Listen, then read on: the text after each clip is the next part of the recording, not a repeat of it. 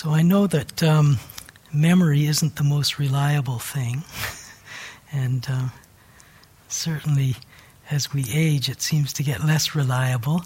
But my memory is that in his talk last night, Brad um, said something about the need to get the self out of the way. Is that correct? you don't remember? Assuming it's correct, I do agree with it up to a point.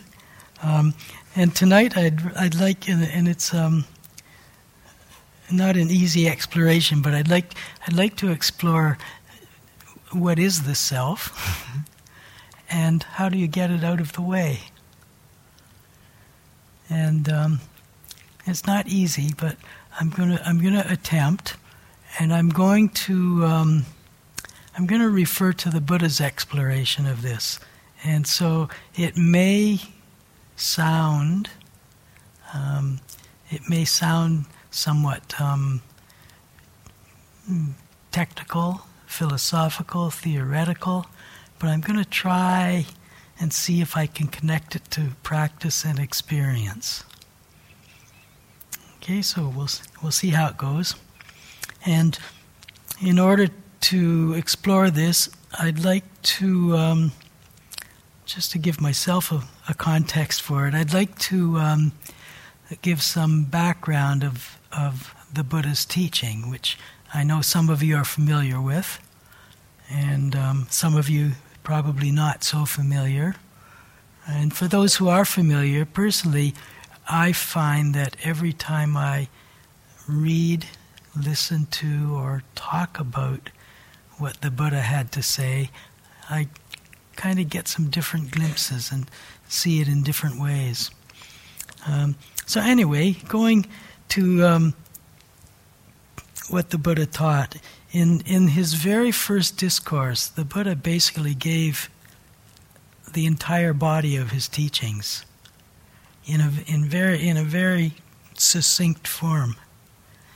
And um, it's, um, yeah, it's, it's a rather short discourse, and, and, um, and it's, a, it's a difficult one to read, and it's also a difficult one to understand because it is the whole of the teachings and um, including the most the most difficult, which is what explaining the self and how to get the self out of the way is, the most difficult aspect of it.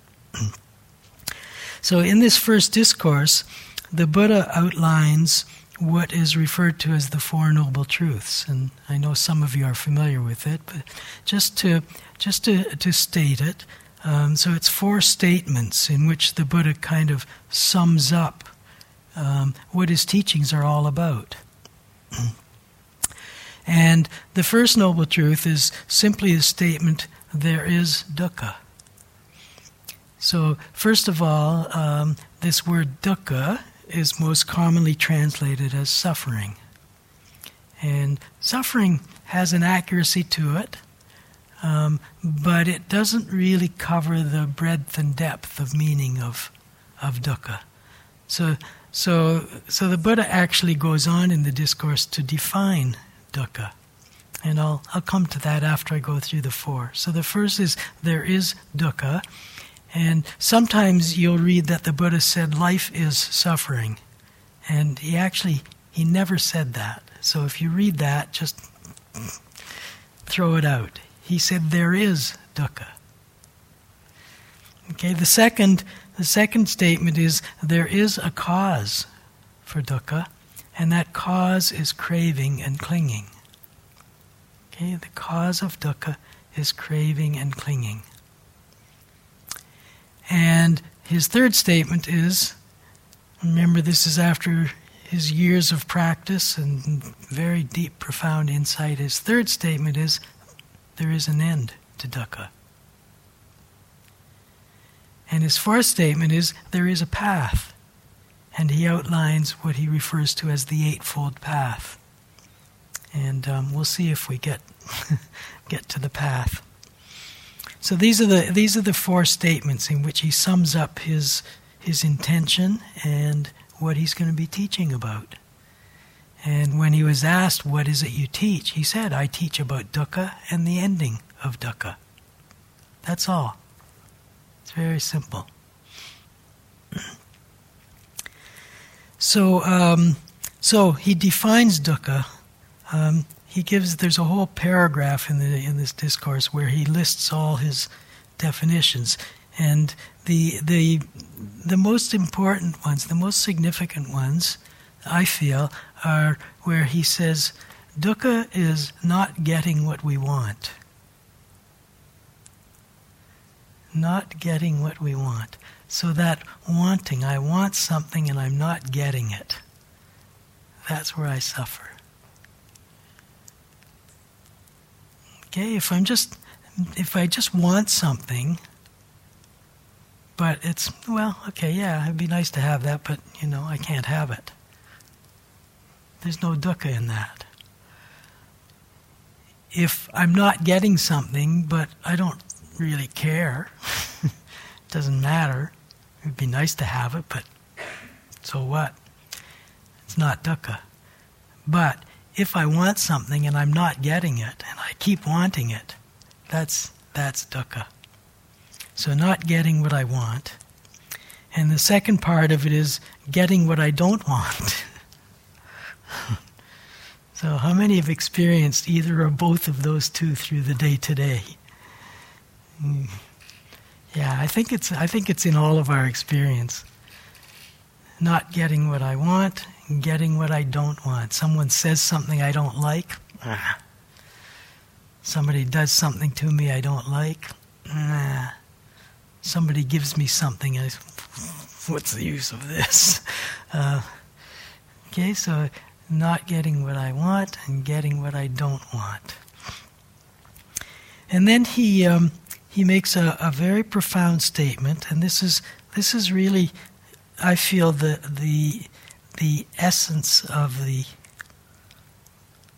the in a sense it's the essence of his teachings, and it's and it's it's really the key to to understanding um, the ending of dukkha. He says in summary, so he's given this whole paragraph of definitions, and there's a whole bunch of statements. Oh, the third, the third important one he says is separation from what we cherish is dukkha. Okay? Separation from what we love is dukkha. So, how many have experienced that one? Yeah. So we, we, all, we all know dukkha, and, and we know from these three examples, we also know that, that dukkha isn't just outright suffering. There's whole degrees, there's a whole range of degrees of dukkha. From the most gross, oh, I want that, I want that, I want that, to the most subtle that often can't even be perceived or felt. So then he, he sums it up. He says, in summary, or in brief, dukkha is the five aggregates fueled by clinging. Yeah, I'll go. I'll go into the five aggregates, uh, but it, it's um, the, the the five aggregates is basically um, after the Buddha did a thorough investigation of this self he came up with a list of five kind of categories or five classifications, five classes that he uses as a model to describe what this self is. Okay, and he says, in summary, these five aggregates, so this self, dukkha is this self fueled by clinging. So he's saying here that clinging is, the, is like the fuel that perpetuates this self. And, and as Brad also spoke about last night, as I recall, he, he spoke about how the self getting in the way is really the cause of dukkha. And that's basically what the Buddha is pointing at here. Dukkha is, is the five aggregates fueled or perpetuated by. Like you keep throwing fuel in the fire, and it just keeps burning, burning, burning, burning.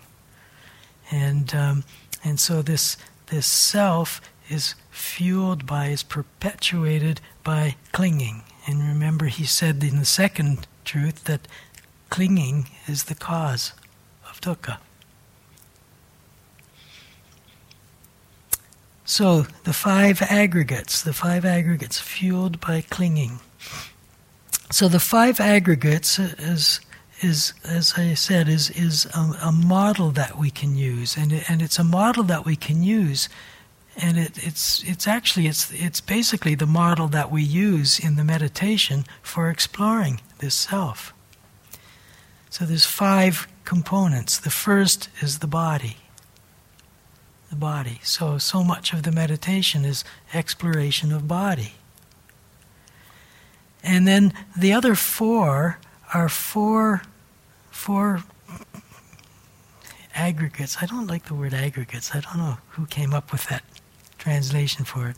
Four. Um, one of the, one of the, one translator calls it the masses. Four masses. It's it's four components, and. Uh, so words are so limiting. Um, it's, it's four components that make up mind. And so, one way that, that the, the texts speak of this self is simply to say uh, mind body. Mind body. So, so, if I talk about myself, I'm talking about this mind body. But then, mind, the Buddha breaks down into four categories, four for areas for investigating, for areas for looking at, for areas for um, examining in the meditation. And um, and and the four, all four of them are, well, three of the four are pretty subtle and um, not not easy, but they can they can very clearly be experienced, observed, and known through the, the meditative investigation. So the first is body, and in this context, the significant part of the body specifically is the sense doors, the sensory organs. So the eyes, the ears, the nose, the tongue, the, the touching, and the brain.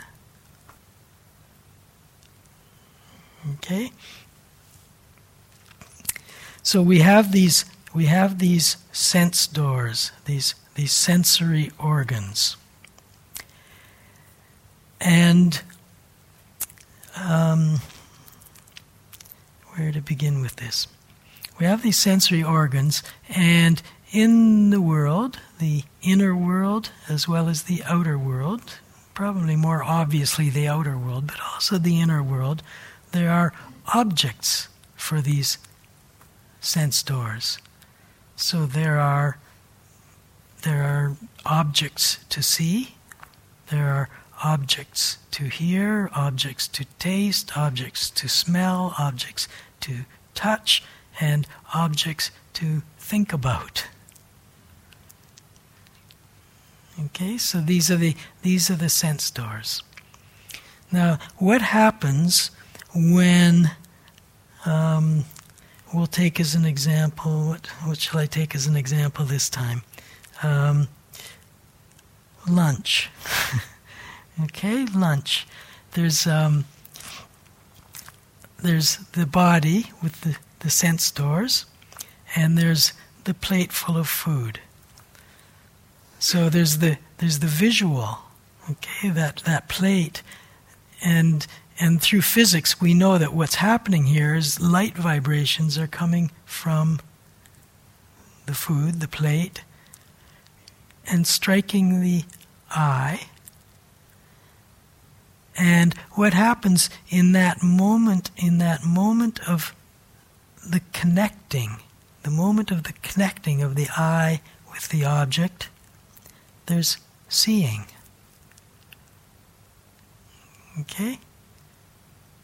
Follow? Put the food in the mouth, the food touches the tongue, and in that moment of contact of the food with the tongue, there's tasting. Okay, and similarly, when a sound is made, when there's a sound, the sound vibration hits the ear, hearing arises, hearing happens. And of course, all of this is based on the, the sense doors functioning properly. Okay, when, when, um, when we touch something or when something touches us, there's touching. When we smell, when there's a smell, an, an odor strikes the nose, the sense door, there's smelling. And when, um, when any of these sensory inputs strikes the brain, what happens? Thinking. Okay, thoughts. Thoughts come. So thinking happens. These, um, these processes of smelling, tasting, touching, seeing, etc., are what the Buddha refers to as consciousness. Okay? So consciousness is just the bare fact of seeing, the bare fact of hearing, the bare fact of tasting, of touching, the bare fact of thinking.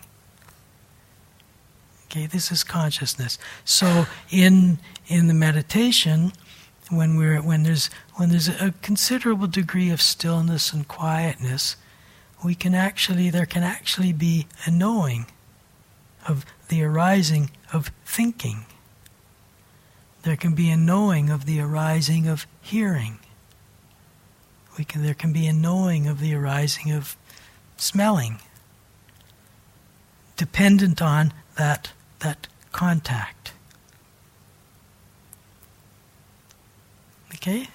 Is everyone following this? Yes? Makes sense so far? Okay, so one, one, one aspect of this that, that can become clear through mindfulness, through attentiveness, through the investigation that we've talked about, is rec- beginning to recognize that at least most of the time, and probably all of the time, these processes arise not out of doing something, not out of me doing something. They simply arise as a natural process dependent on that coming together of the sense door and the object. Okay, so if you um, if you all close your eyes right now, and the doing is to open the eyes, but once the eyes open, do you have to do anything to make yourself see? Yes or no? No. The seeing just happens when the eye is functioning and there's an object there. They come together and the seeing just naturally arises.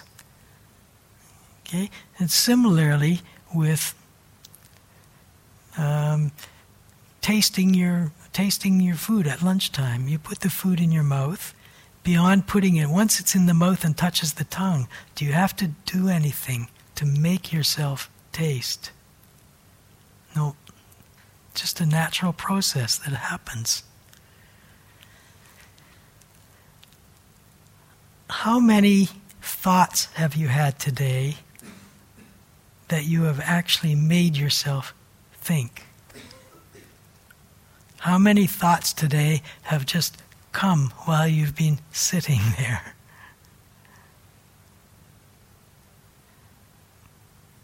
How often do you sit here and say, Well, now I think I'm going to think about dukkha? And then you start thinking about dukkha.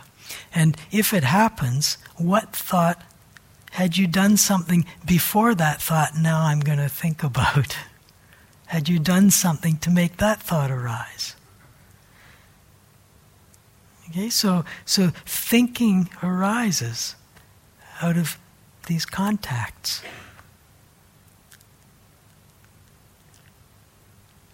Okay? This is a, a very important piece to begin to see to what extent am I actually making these happen?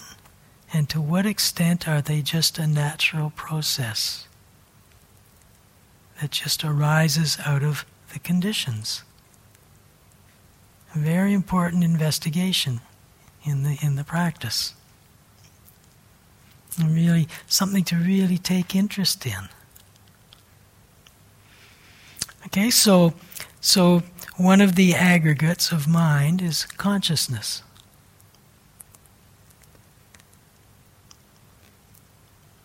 Okay, so there's the consciousness, there's the, the hearing, the thinking, the tasting, the touching, and, and so on, and they, they arise. When, when, when the consciousness arises, in the combination with the sense door and the object, these three things together is what the Buddha called contact. This is our contact with the world. Our contact with the world, inner and outer, is through the coming together of these three things, the combination, the package of subject, object, and consciousness. Okay? You still follow? Yes? Okay? When consciousness arises, it triggers other, other things, other aspects of mind, other aggregates. One of which is triggered is feeling, the feeling tone, pleasant, unpleasant, neutral. So when that when the consciousness arises, what arises with it is that either in that in that contact either it's pleasant unpleasant or neutral.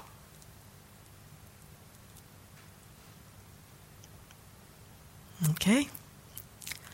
Another thing that gets triggered is another another aggregate another whatever you want to call it is um, it, it translate, it's translated as perception. And perception has different um, has has a few different pieces to it. Maybe that's why it's called an aggregate because it's different bits coming together. So perception includes memory. Includes memory. So it includes past experience or the memory of past experience. And perception, the, the function of perception is to perceive the object and give it a name. So that's where memory comes in, is in, in giving it the name.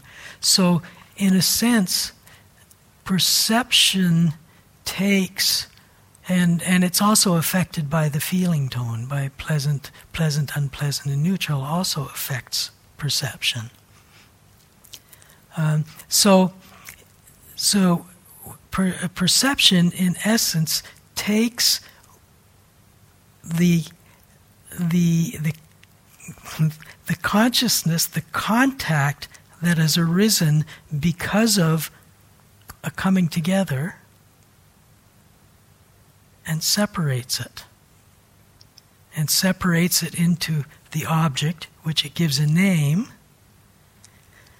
and because it's separating, if there's the object there, then there's the perception of someone here. Okay? So we have consciousness, feeling tone, perception, and then the fourth, the fourth one, the uh, the, the translates as mental formations. What do you think that means? Things that form in the mind. What forms in the mind? Thoughts, ideas, concepts, beliefs, mind states, emotions. All these things that arise, stories especially. so there's the there's the contact, the consciousness and the contact, and then there's the feeling, pleasant, unpleasant, or neutral, and the perception, and out of all of this arises, ah, so the first thing that arises is the naming. Oh, there's um, tape recorder. And then it's, wow, that's a very fancy tape recorder. Look at that. My tape recorder isn't nearly as fancy as that one, but I had an old one that was that was it had the big reels and it was a you know like the story Brad told last night. It just goes on and on and on. There's a, a wonderful word in Pali to describe this. It's called papancha. papancha. Just the, the proliferation, the proliferation of, of words that arises out of this. And, and, and these stories serve the function of, or one of the functions they serve is, is to actually create or reinforce the separation. They reinforce that separation. And that separation that has just been created by the mind. The mind has taken that which has come together and is not separate and separated it. And in that, it separates me from my experience, it separates me from you. And since, since we're separate, since I'm separate, so I'm separate from this tape recorder, at least my perception tells me that. And I and I think back, wow, you know, this one really is a better looking tape recorder than any I've had. I want that one. I like it.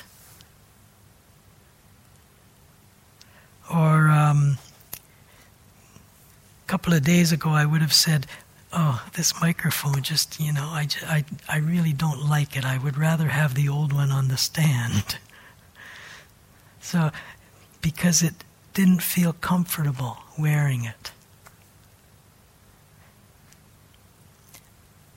So the feeling tone, the pleasant, unpleasant, and neutral come in, and based on that, there's the liking and not liking, the wanting and the not wanting.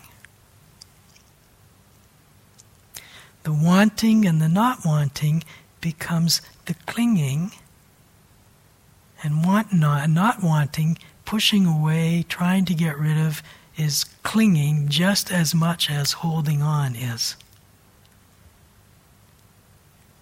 And that becomes the clinging that perpetuates and solidifies this perception of me here and the world is all out there. And what I like of that world out there, I want, and what I don't like, I want to build a wall and keep it out.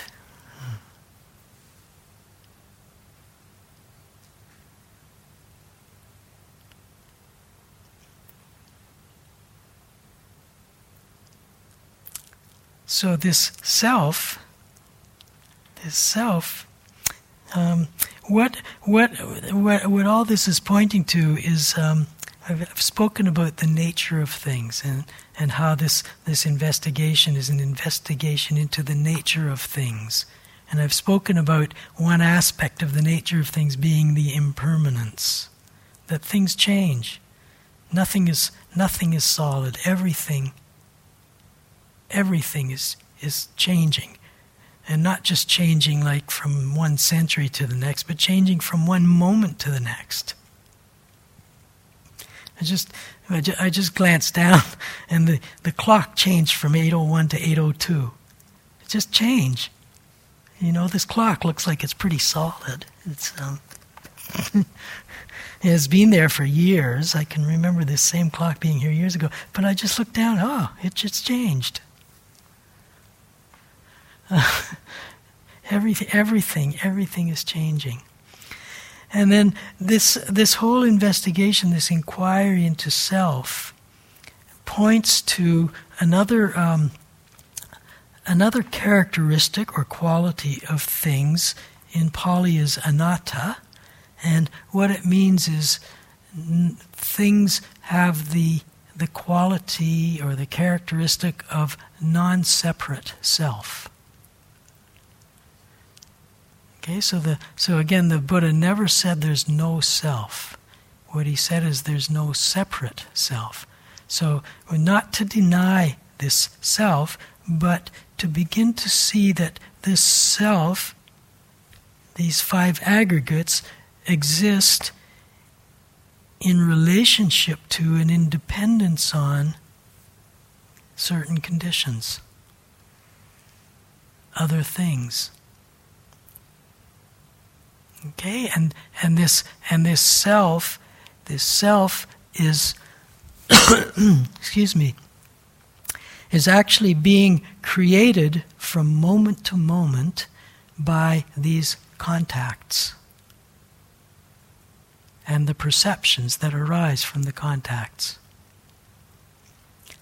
So I taste something, and that and the and the uh, you know food touches the tongue, and the tasting arises, and from that arises the the perception and the and the story and the perception and the story give the sense of me tasting it.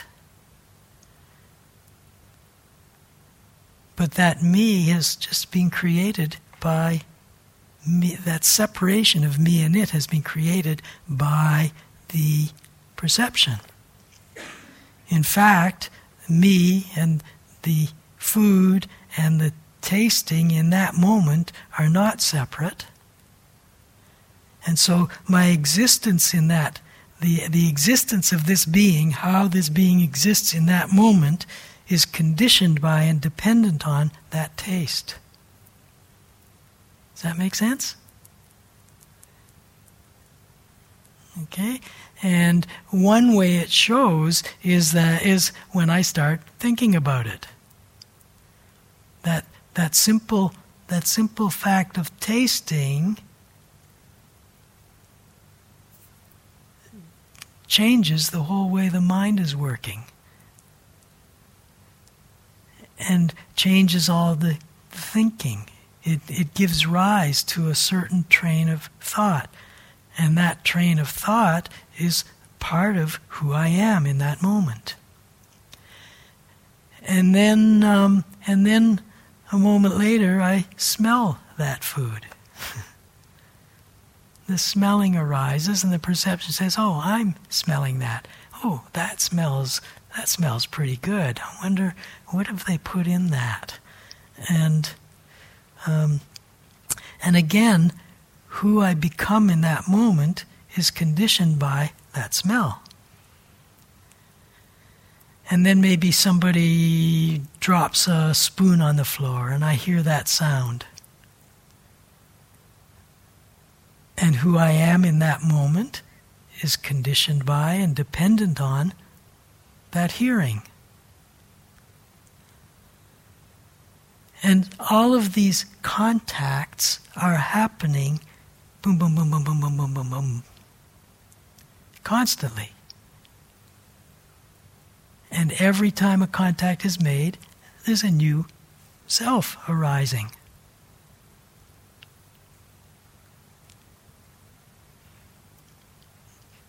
In a, um, in a rather um, paradoxical way, the, the exploration, the, the inquiry, the, the application of mindfulness, the, um, the, the being present with and opening to and, and really, really exploring this starts to show us, it starts to show this, these, these characteristics, these qualities of impermanence and of anatta, of non separateness, in, in a way that the, uh, in a way that it can show, we can begin to see it in a way that it, that the insight actually arises. The insight, how to describe it, uh, it, it, it becomes known. The impermanence and the non separateness become known in a way that it, it changes the whole way of knowing this process. And it changes it in a way that the process is, is, is understood to be just a process.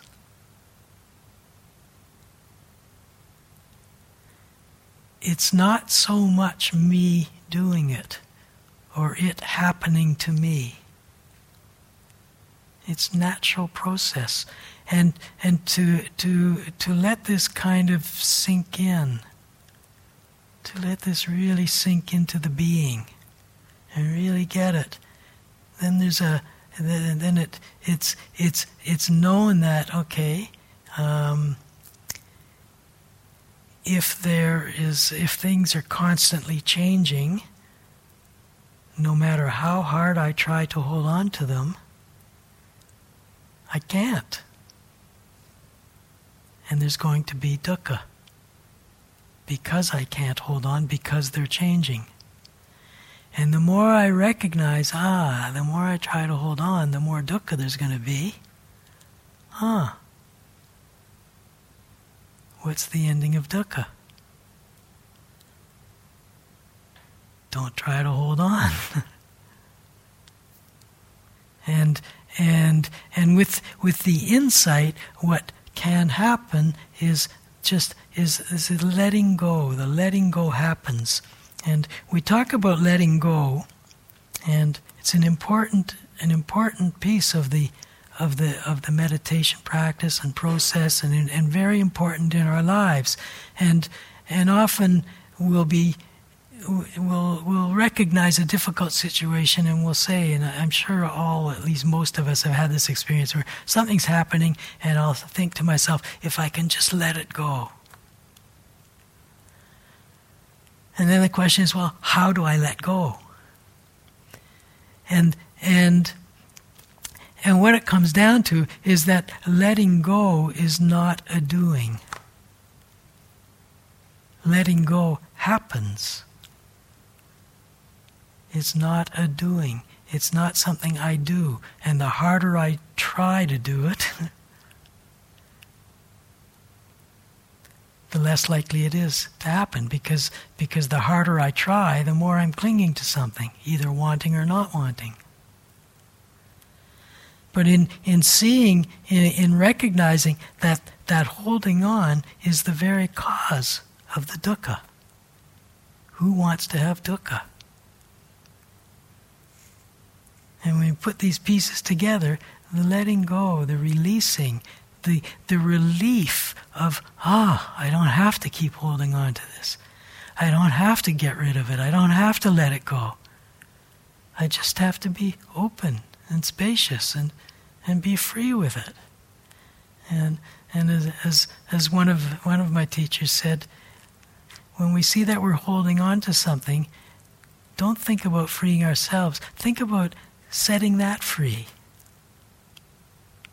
whatever it is I'm holding on to, set it free. And when I when I when I really look into this non-separateness and I see how this separate me, this separate me that seems to get in the way of so many things and cause so much dukkha, is actually not separate at all.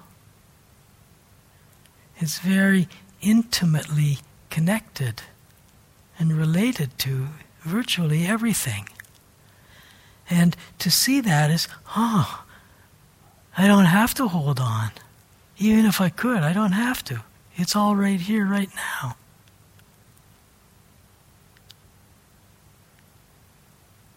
And in seeing that, there can be just a releasing that happens. It's such a relief to feel that, ah. Wow. And and and and and and and the, and the letting the letting go. It's it's it's strange. Some people think, well, if I let go, then you know, like, what about with someone I love? I don't want to let go. Letting go is very often is interpreted as separating from, getting rid of. But letting go, the, when the letting go happens, it actually brings more intimacy. it brings, it brings a more clear awareness of the connection, the relationship, the non separateness. And I'm sure we've all had this experience at some point in our lives. Having an experience of suddenly something just doesn't matter so much. You know, the example I used the other evening of losing something and looking and looking and looking at, oh, oh, oh, oh where is it, where is it? And then kind of giving up. Uh, and then, oh, there it is right there. Oh. And, and the relief that's felt in that, in that giving up and the connecting that, that happens with that giving up. You know, how many times have I looked here for this object and I just haven't seen it? And now I give up and whew, there it is. The giving up happens out of seeing the futility of keeping looking, looking, looking, looking, looking. And there it is. So this this exploration, this this meditation, this this mindfulness, this investigation that we're doing is an investigation of this mind body, and we can use these these five aggregates as as aspects of mind body to actually give attention to and reflect on. And, and to see, okay, is this how it actually works? In my own experience. And hopefully come to, come to an understanding of the very nature of this self, the nature of all the other selves in this world, the nature of all the things in this world that are so dependent on and conditioned by so much else things that we know and things we can never possibly know of. And so through that exploration, coming to know the, the as, as I said in the, in the definition of insight, coming to know the inner nature of things in a way that allows for the, the intimacy, the connection, the relationship, the knowing of non separateness, even though our perception and our experience says separate. And of course, this has a very functional purpose. Perceiving of separateness is is necessary for functioning in this world. But the, the dukkha comes when we believe that that is exactly how it is and there's nothing else.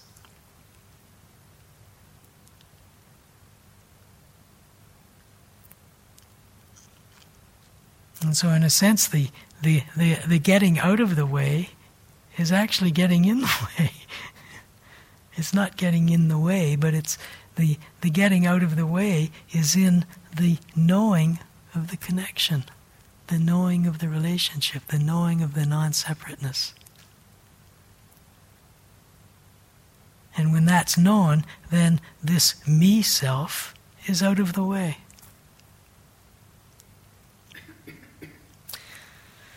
So I hope I've been able to explain this in a way that has made some sense, or at least brought up some curiosity, some interest in looking into this and looking into our experience and see how is, is this how it is.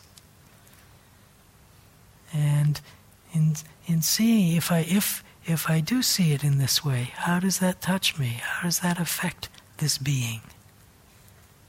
How does it affect this way of life?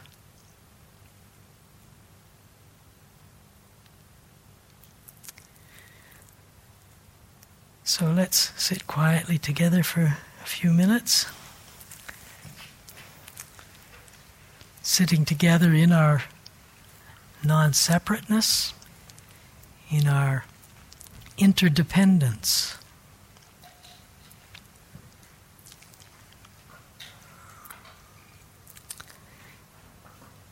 Each one of us each one of us an aggregate of this totality.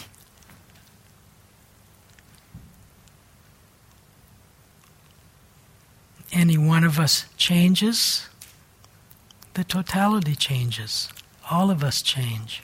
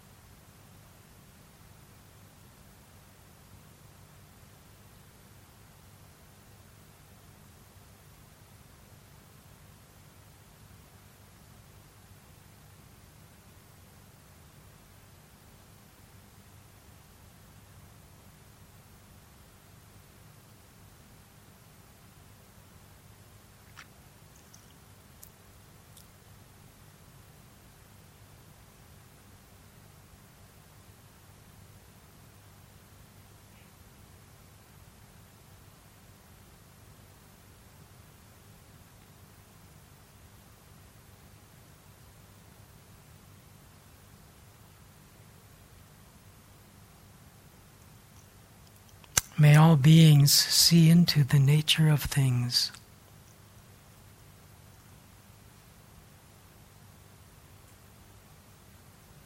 May all beings open to deep and profound, liberating insight. May all beings be free from dukkha.